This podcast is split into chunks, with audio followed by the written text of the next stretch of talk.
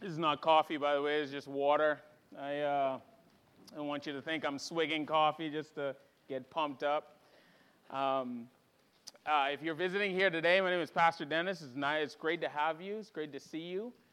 Um, let me tell you something pretty cool about our community. Um, one of the things I love, and I tell people this all the time, one of the things I love coming about um, to church and coming to Chattanooga Valley Presbyterian Church is because you guys are a group of believers who love the Lord, and you sing out, and your Christianity is real. And that's an encouragement to me as a pastor. And so it's an honor and a privilege to come up here every Sunday and proclaim Christ, because I know that you you all believe in the gospel and the power of the gospel. And so when I come to church and I proclaim Christ and I lift Christ up, you see it and you lay hold of it. And I want to encourage uh, you, if you're visiting, man, I, I pray that you're in a church where that's being done, because we have no hope apart from Christ. And, and that's going to come out a little bit today as we go in to this section of Ecclesiastes. So Ecclesiastes chapter nine, and we'll read verse one through ten. Hear now the word of the Lord. But all this I laid to heart, examining it all, how the righteous and the wise and their deeds are in the hand of God. Whether it is love or hate, man does not know. Both are before him. It is the same for all, since the same event happens to the righteous and the wicked, to the good and the evil, to the clean and the unclean, to him who sacrifices and him who does not sacrifice. As the good one is, so is the sinner, and he who swears is as he who shuns an oath. This is an evil in all that is done under the sun, that the same event happens to all. Also, the heart of the children of man are full of evil, and madness is in their hearts while they live, and after they go to the dead. But he who is joined with all the living has hope, for a living dog is better than a dead lion. For the living know that they will die, but the dead know nothing, and they have no more reward, for the memory of them is forgotten. Their love and their hate and their envy have already perished, and forever they have no more share in all that is done under the sun. Go, eat your bread with joy, and drink your wine with a merry heart, for God has already approved what you do. Let your garments be always white, let not oil be lacking on your head. Enjoy life with the wife whom you love, all the days of your vain life that he has given you under the sun, because that is your portion in life and in your toil at which you toil under the sun. Whatever your hand finds to do, do it with your might, for there is no work or thought or knowledge of wisdom in Sheol, to which you are going. All flesh is as grass, and the glory of man as the flower of grass. The grass withers and the flower fades, but the word of the Lord endures forever. And this is the word that will be taught unto you. Amen and amen. Well, let's go to our Lord in prayer. Father, we thank you for today. We thank you for the blessing of worship. And so now I pray, Um, this is your people, and this is your word. Connect the two together, that our hearts may be encouraged and filled. Bless us now, I pray, as the proclamation of your word goes out, that your people are filled, and they walk out with a greater love and understanding of you. In Jesus' precious holy name, amen and amen.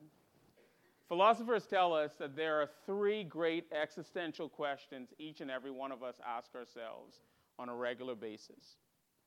Where did I come from? Who am I? And where do I go when I die? At some point in your life, you will ask yourself those three questions. And the book of Ecclesiastes actually uh, addresses all three of those questions. But it's the final question that he spends the bulk of his time talking about. Death. Now, if if I uh, am a walking contradiction in that I'm smiling as I mentioned death, there's a reason for that. You know, for the past two weeks, I have stared at the reality of death, and I've plumbed the depths. And after plumbing the depths, I went where Solomon wants us to go today. I went to the abyss. And having gone to the abyss and looked at what Solomon says about death, I also looked at something else, and that's the face of Christ. Because hear me today, without Christ, death is scary. Now, we have a lot of young people in here today, and I know you didn't come here to hear about death. I know if you're in here today, you probably thought, well, wonder what Pastor Dennis is going to preach on, and probably the last thing you thought about is death. But I could promise you, death is exactly what all of us need. Why is that? Because Solomon says that death is like spiritual smelling salts. See, if you think of spirit, if you think of smelling salts, what does smelling salts? What is smelling salts? Well, smelling salts is something that's pungent. The moment you smell it, you're like, oh my goodness. It wakes you up. And so what Solomon is doing in this passage is waking us up to the reality of death. And especially young people, one of the things that this world is really bad at is preparing you to die. And because the world is really bad at p- preparing you to die, that explains why young people in general live so poorly. Because as we'll see, Solomon says, unless you understand the reality of death, there is no way you can live wisely in God's kingdom. There's no way you could truly appreciate what God has for you. And so, yes, we're going to look at death. And my prayer is that as we look at death, we don't walk out of here sad. We don't walk out of here depressed. The exact opposite. We can face the fear of death. We can look death in the eyes and say, glory be to God, we've been delivered from real death because of our Lord and Savior Jesus Christ. So I got excited a little bit when I started studying death. And I got excited today to talk about death. And so, so let's not be morbid, right? I know we're used to talking about death at funerals. But this morning I want to talk about death because that's where the text takes us. And I want you to go on a journey with me. Everybody ready? This is a fun journey. Uh, calm down, you'll see. You'll see. It's a fun journey, it really is. Now the first thing that Solomon wants us to do with this text is this. Solomon faces us with the reality that death is a conquering enemy. Death is a conquering enemy. Notice in the text, in verse number two and in verse number three, he says, it is the same for all. The it that he's talking about there is death. It is the same for all. And then in verse number three, he says, this is an evil in all that is done under the sun, that the same event happens to us all. He's talking about death. Death happens to everyone, Solomon says. It's the great enemy. In fact, you can't understand death in the Bible without understanding that it is an enemy. Uh, what does Paul say in First Corinthians fifteen twenty-six? It's the last enemy that will be destroyed. And so Solomon brings us face to face with this reality that death is an enemy, but he also brings us face to face with the reality is that death is the enemy that none of us can conquer. Instead, Solomon says, it will conquer us. And like any true and formidable enemy, death threatens us. And he mentions three things in this passage that cause us to fear death as the great enemy. The first thing he mentions is that death brings the fear of loss. Notice with me in verse number five. He says, for the living know that they will die, but the dead know nothing, and they have no more reward. This reality that one of the things that death does to us is it robs us of reward. In other words, it takes from us something. There's a sense of loss. I remember when my mother died, uh, I went into her room, and one of my responsibilities was to go through her stuff. And as I was going through her stuff, and packing all of her stuff, everything that was in the room reminded me of her. And she died and left behind all of this stuff. And as I was sitting there rifling through these things, there's this sense of loss that came over me. And those of you that have lost someone, someone who's died that you miss, as you go through their stuff, what do you feel? You feel a sense of loss. That's a real feeling. That's what death, our enemy, takes from us. It takes those of us, uh, those uh, who we love, and it robs us of that. There's this deep sense of loss. But notice Solomon says that death takes something else from us. It takes the memory of us from the world. Again, verse number five, for the memory of them is forgotten. So what is Solomon saying here? Solomon is saying that one of the things that death threatens is non-existence. And by the way, in our society, this is why I think our modern secular society fears death so much, because to them, death is non-existence. You're robbed of your existence. You're robbed of the self. And so Solomon's saying that this great enemy comes to us and robs us of our identity. People won't remember us anymore. In the ancient Near East, it was the fear of annihilation. You get this sense pretty clearly in Edgar Allan Poe, uh, Edgar Allan Poe's poem, The Raven. What is the often refrain in that poem? As he thinks about his dear Eleanor, and the raven yells at him over and over, nevermore.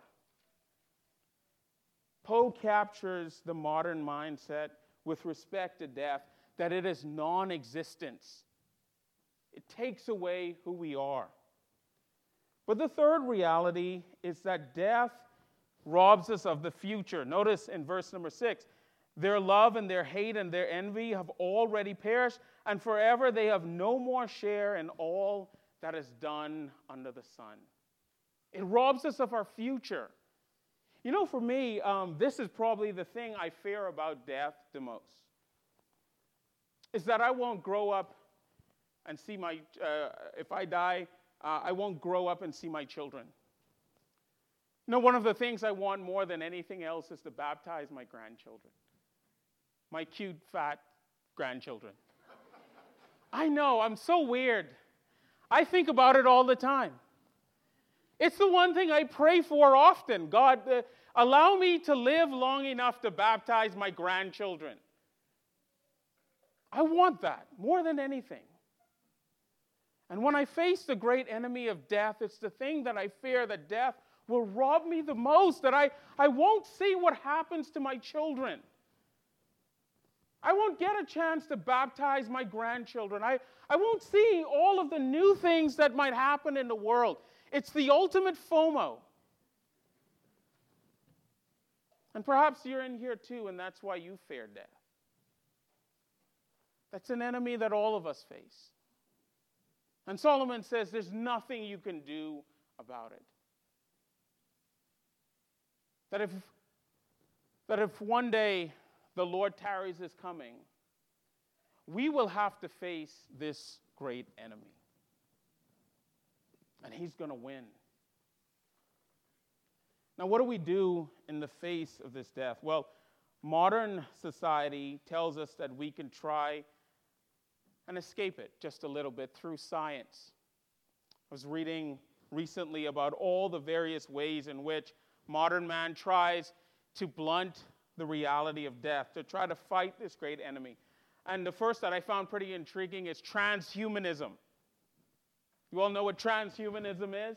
It's, it's this belief that somehow we can download our consciousness to uh, a supercomputer. Now, it'll cost you a couple of hundred thousand dollars, but wouldn't you like to live forever, to have your consciousness downloaded in a computer?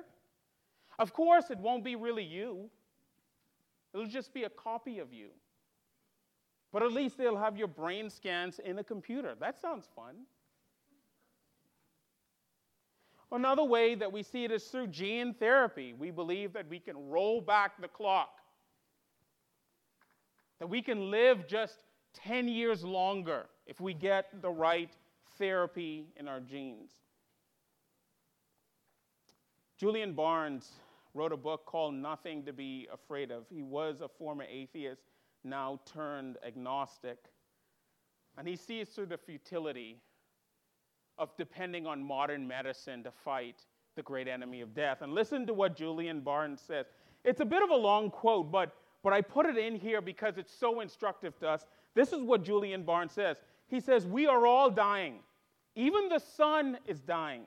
Homo sapiens is evolving towards some species that won't care about us, whatever, whatsoever, and our art and our literature and our scholarship will fall into utter oblivion. Every author will eventually become an unread author, and then humanity will die out, and the Beatles will rule the world." I love that line. He says, "A man can fear his own death, but what is he anyway? Simply a mass of neurons. The brain is a lump of meat, and the soul is merely a story the brain tells itself. Individuality is an illusion. Scientists find no physical evidence of self. It is something we've talked ourselves into. We do not produce thoughts. Thoughts produce us. The I of which we are so profound, so fond, properly exists only in grammar. Stripped of the Christian narrative, we gaze out on a landscape that, while fascinating, offers nothing that one can call hope." Let that sink in for a moment. That when this secular world faces death, what do they have?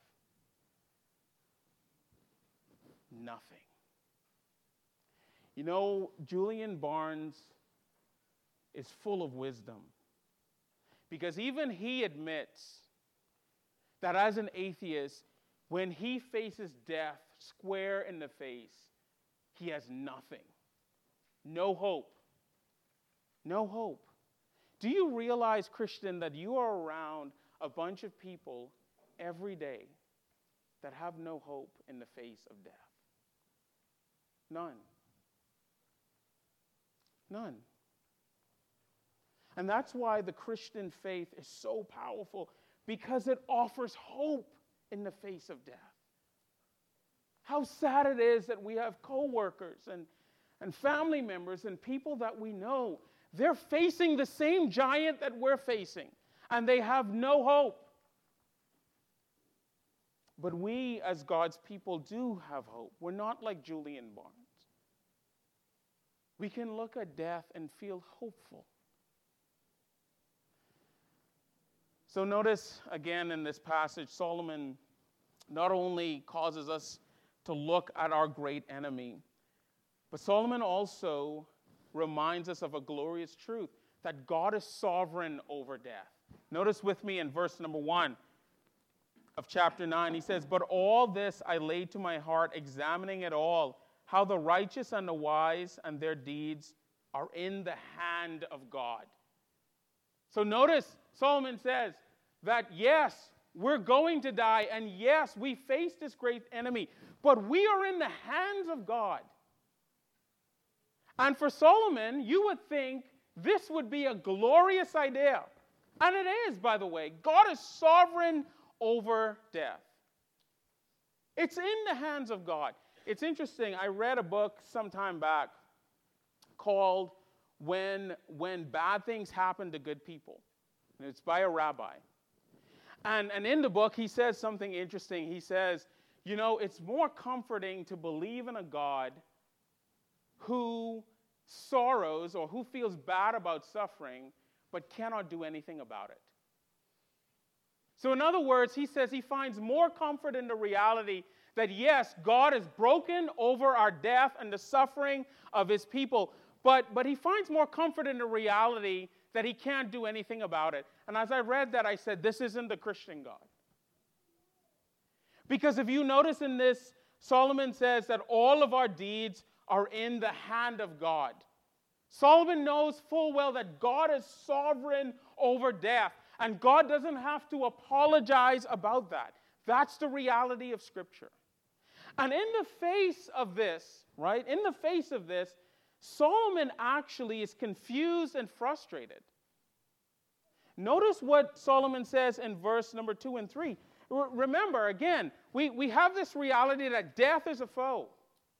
And so if God is sovereign over death, the death of everyone, babies and, and children and, and young people and old people and the good and the bad, if God is sovereign over death, shouldn't God conquer death? And in the reality of that question, notice what Solomon says. First of all, in verse number two, um, sorry, in verse number one, Solomon says, uh, he says, "But all this I laid in my heart, examining it all, how the righteous and the wise and their deeds are in the hand of God. Whether it is love or hate, man does not know. Both are before him." What is he saying there? Solomon's saying, wait a minute. If we all die, how do we know that God truly loves us and God hates us? I mean, if if if we are God's covenant people, shouldn't we all die? Shouldn't we all end up like Enoch and Elijah? Why do we have to face death? Solomon says, I don't know if God truly loves us or not because both of us die. Notice, and uh, go over to chapter eight and look at verse number fourteen. So it gets worse. Solomon says, "There is vanity that takes place on earth, that there are righteous people to whom it happens according to the deeds of the wicked. And there are wicked, there are the wicked people to whom it happens according to the deeds of the righteous." What is Solomon saying there? Solomon is saying, if God truly loves us, and we're truly his covenant people, then why do the righteous die like the wicked? You know, in the ancient Near East, uh, you have these stories of babies being taken and their heads bashed up against the wall. Why does God allow that? And vice versa, why is it that the tyrant dies peacefully in their sleep? To Solomon, this is cognitive disconnect. How, how does God allow this if he, if he truly loves us? Notice again in, in chapter... Uh, Chapter nine, verse two and three, Solomon says the same event happens to us all. It doesn't matter if you're good or evil, clean or unclean, if you sacrifice or not sacrifice. It doesn't matter. Everyone dies, Solomon says. How do we know, uh, how can we see the sovereignty of God in this? And Solomon is asking, I think, an even more fundamental question, and it's this. What advantage is there to being a follower of God if we all face the same end? Let that sit for a moment, because that's where Solomon is leading us to. If you're a Christian in here today, you're going to have to one day grapple with that reality. If God loves me so much, then why do I suffer the same fate as the unbeliever? Now, let me say a few things quickly, and then I'll bring this to a close. The first thing that I want you to notice is that it's okay to rage against death. It's okay to be mad at death. I think sometimes as Christians, we, we end up having this Pollyannaish view of death, where when somebody dies, we say, oh, they've gone to a better place. Let's, let's have a celebration. And there's nothing inherently wrong about that, but But, you know, the more natural reaction is to rage against death. You say, Pastor Dennis, how do you know that? Well, well, what did Jesus do when he was at the tomb of Lazarus? Did, did Jesus just walk up and say, stop crying, I'm here, I have this. Uh, just, just stop crying, sit down, I got this, I'm going to raise Lazarus up from the dead. No, the first thing Jesus did was wept. Because he understands that death is an enemy. And that it's okay to weep when somebody we love dies. It's okay to rage against death. That's okay. That's not a sin. It's okay to feel the weight of somebody who we love taken away from us. That's allowed in Scripture. But the next thing that the Bible says is that death shouldn't paralyze us, none of us. Notice with me in verse seven down through verse uh, number ten.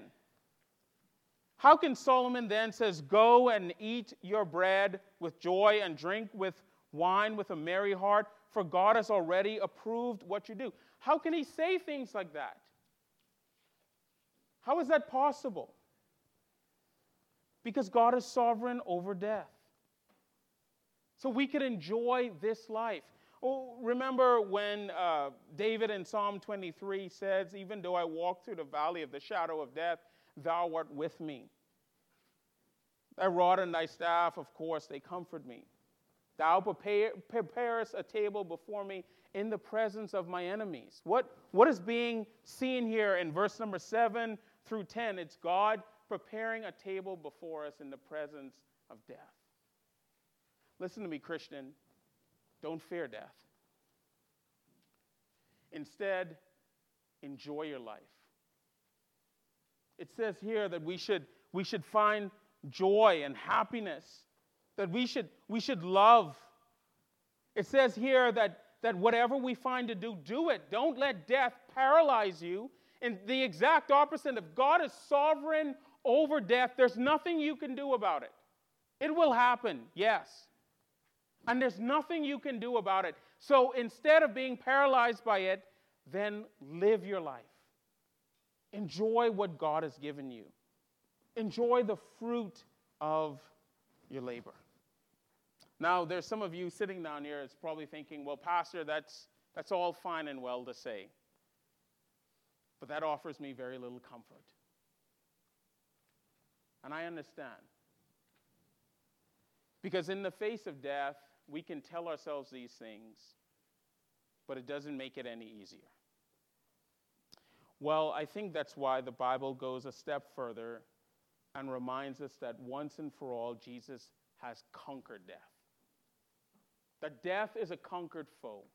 Notice with me what the writer of Hebrews says in Hebrews chapter two, ten, and then fourteen through fifteen. He says, in bringing many sons and daughters to glory, it was fitting that God, for whom and through whom everything exists, should make the pioneer of their salvation perfect through what he suffered.